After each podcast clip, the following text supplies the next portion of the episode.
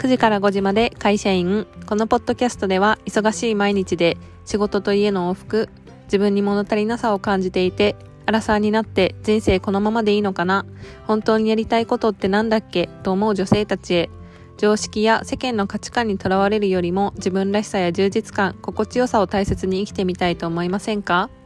あなたにはあなただけの魅力やパワーがたくさんあります。その力を最大限に開花させて活かせるように。都内在住メーカー営業9時から5時まで会社員のエミリーが自分を知り認めることで理想のゴールを見つけるチップスを発信していきます。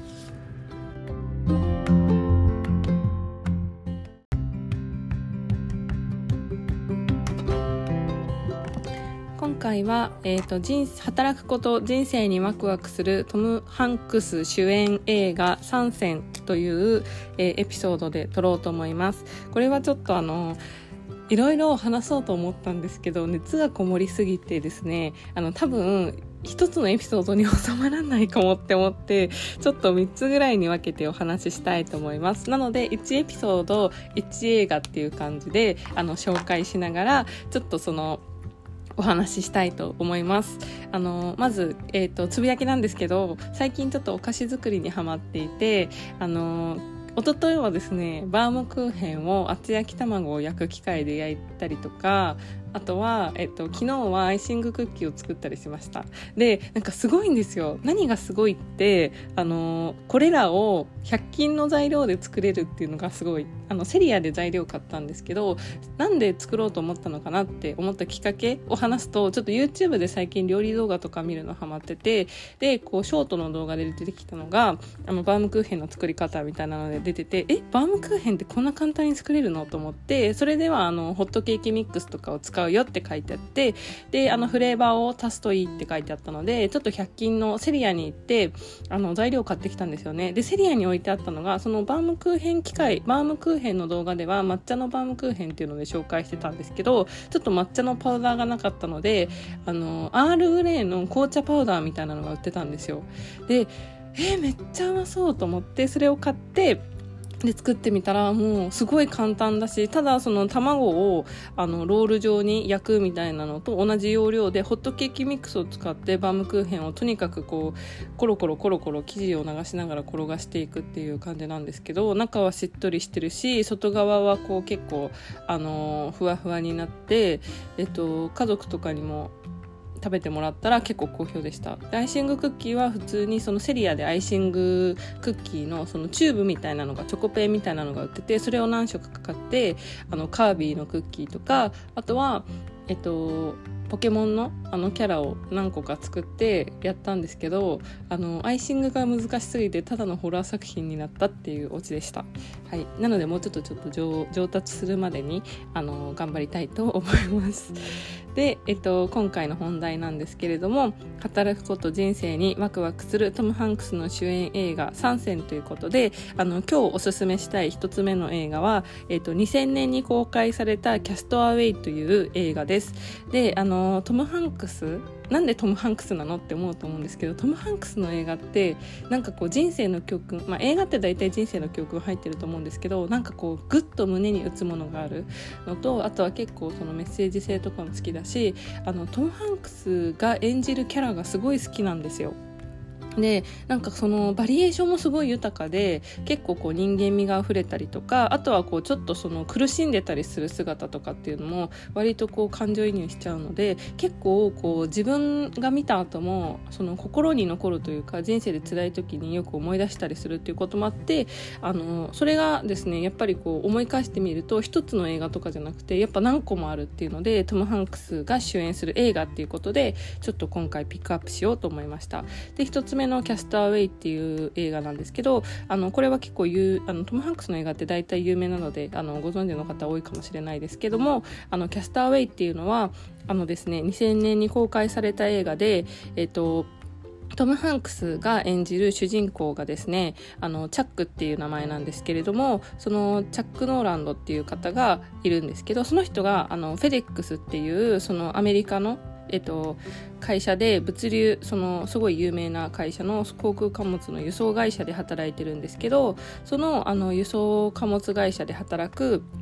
えっと、主人公なんですね。でそこでそのクリスマスの荷物を届けたりとかあとはそういろんな配達をしたりとかしてその中でこう飛行機に乗るシーンがあるんですけど冒頭でそこであの事故に遭ってしまって漂流してしまうんですよあの無人島みたいなところに。っていうので、えっと、タイトルからあのちょっとこう読み解くとキャストアウェイっていうのは投げ捨てるとか孤立するとか漂流するっていう意味があってでちょっとこう話のあのあらすじっていうのをもう少しまとめるとあの無人島に行った後もその生還はするんですけれども何もない無人島の中でこう水を飲んだりとかあとは食べ物を取るっていうのもすごい苦労したりで無人島から抜け出すためにその無人島の中にあるものだけでこう生活したりとかなんかそれで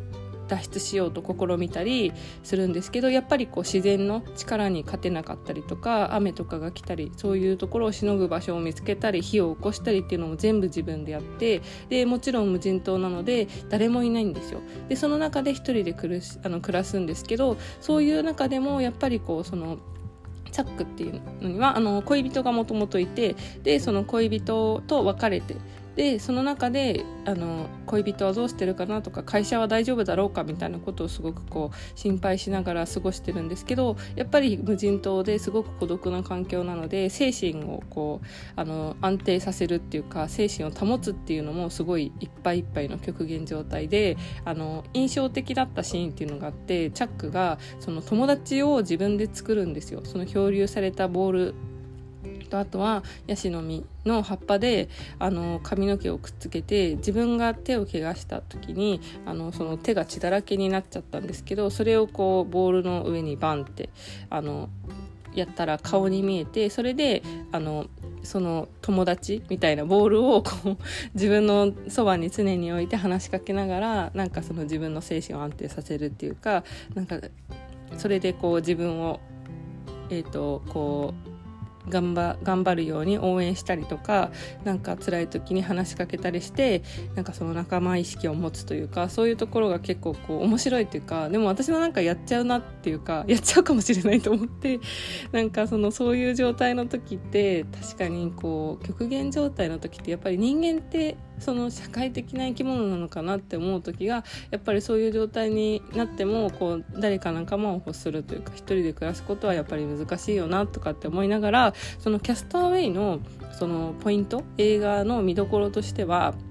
正直人によってはその2時間近い映画の中でそのピークってピークというかこうその何かあるっていうのが大体こう始めと終わりなんですよその映画は。私が感じたのはね。であのその漂流するまでのシーンとあとは、えーと、チャックが漂流から結局生還するんですけど帰ってくる帰ってきてから感じることとかそういうハプニングがあるっていうシーンなんですけどその漂流が一番長い期間ではあるんですけどやっぱりこうリアルだからすごい何かドーンってあるっていうわけじゃなくてやっぱりこう漂流した中でどういうふうにチャックが精神的にこう立ち向かったりとかすごい辛い正直こう結構リアルだからなんかなんかすぐに希望が向いてくるとかじゃなくて漂流生活をただ見てるみたいな感じなんですけどそれもなんかこうグッとくるんですよね自分的には。でなんかそういうのを見てる時になんかもしかすると人生とか働くことっていうのにワクワクするっていうあのイメージをするとまたちょっとこう視点が違うかなって思われるかもしれないけど私はそういうその一人でいる孤独な環境とかあとはその何もない状態の中から自分で生み出したりとかその生活生きるためにこうあのなんか頑張ってる姿っていうのにすごくこう胸を打たれてなんか人生に対するなんかワクワク感が出てきたというかだって人間ってそういう状態にいてもなんかその頭を使えば例えば友達を作ることもできるしとか生きるために何かこう火を起こしたりとか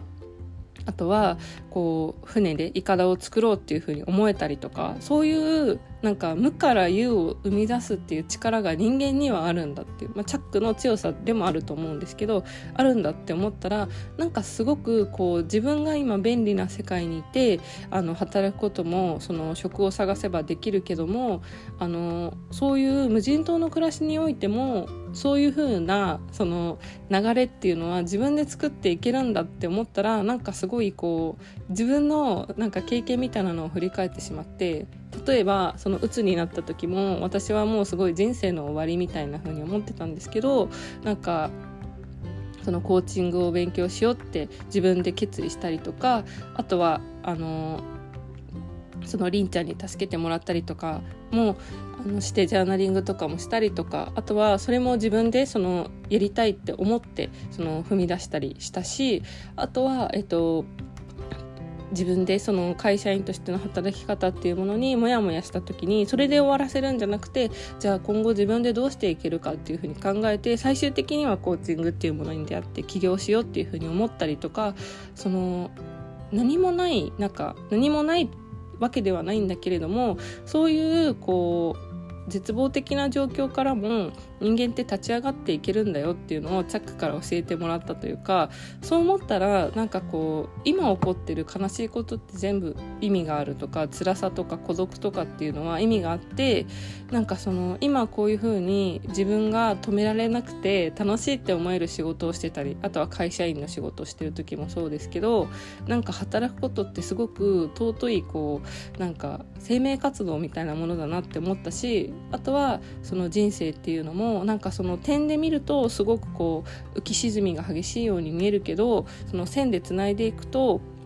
なんかこう無人島に漂流したりするチャックもいたり恋人と一緒に過ごして楽しいって思うチャックもいたりとかあとはその無人島から生還してその人に迎え入れてもらったりとかあとは無人島から生還した後で感じるその社会に対するとか人に対する見え方の違いみたいなものもそのチャックが感じているっていうそういうこう波みたいなものを見るとその人生にすごくワクワクするっていうか人生ってこんなにこう面白いこととか、まあ辛いこともあるけどなんかこう全体で見るとなんか本当にいろんなことがあるんだなって思ったらなんかすごくワクワクするというかそれもなんかこうそういういろんな体験ができること自体っていうのが楽しいことだなっていうふうに思ってちょっとその「キャスターウェイ」っていう映画をあのピックアップしました。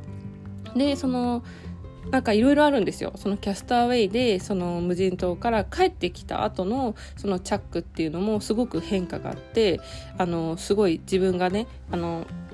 フェデックスで働いてる時はすごくこうプライドを持ってやってたけど例えばそのその仕事をしていて自分がいなくても回るとかそういうことを知ったりとかね。あとは婚約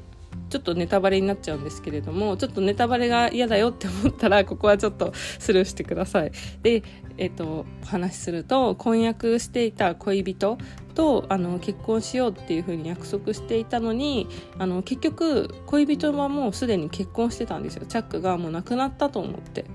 でそう思うとじゃあそのチャックは無人島に漂流している間は恋人のその写真とかを見ながらすごく自分を奮い立たせてたというかっていう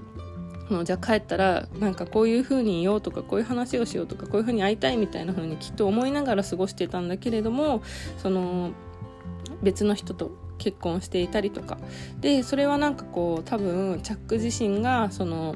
周りにこう何か委ねていたというか自分自身っていうよりかは何かに委ねていてでも結局最終的にはチャックは自分で自由になるっていうことを選んでいったっていうことだったんですけどその私が今回その伝えたいことこのトム・ハンクス映画の参戦っていうことであの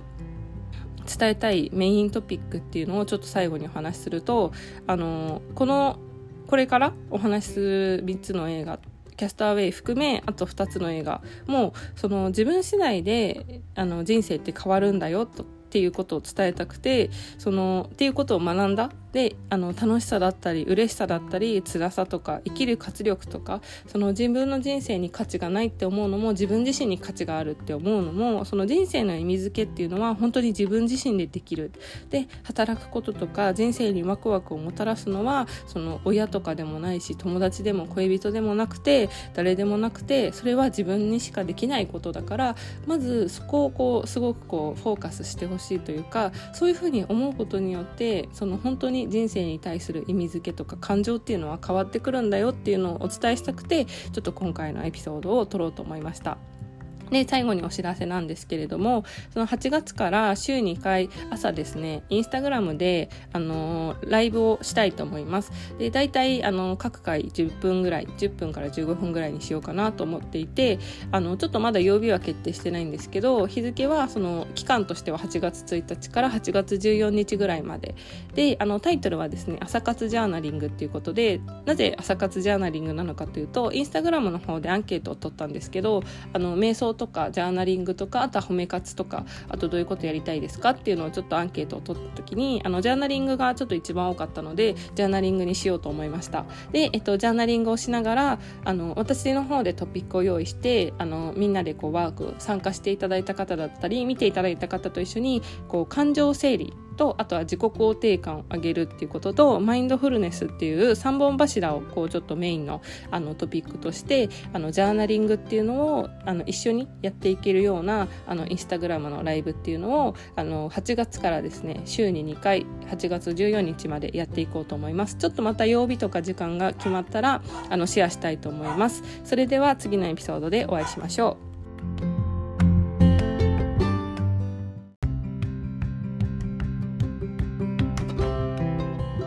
最後までお聞きいただきありがとうございました。もしエピソードが面白いと感じてくれた方は、更新の励みになりますので、ぜひフォロー、レビューお願いします。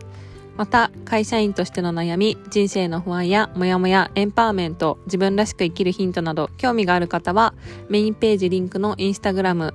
より、えっ、ー、と、応援メッセージやリクエストをいただけるととても嬉しいです。そのままで素敵なあなたが自分らしく心地よい素敵な一日が過ごせますように。それでは次のエピソードでお会いしましょう。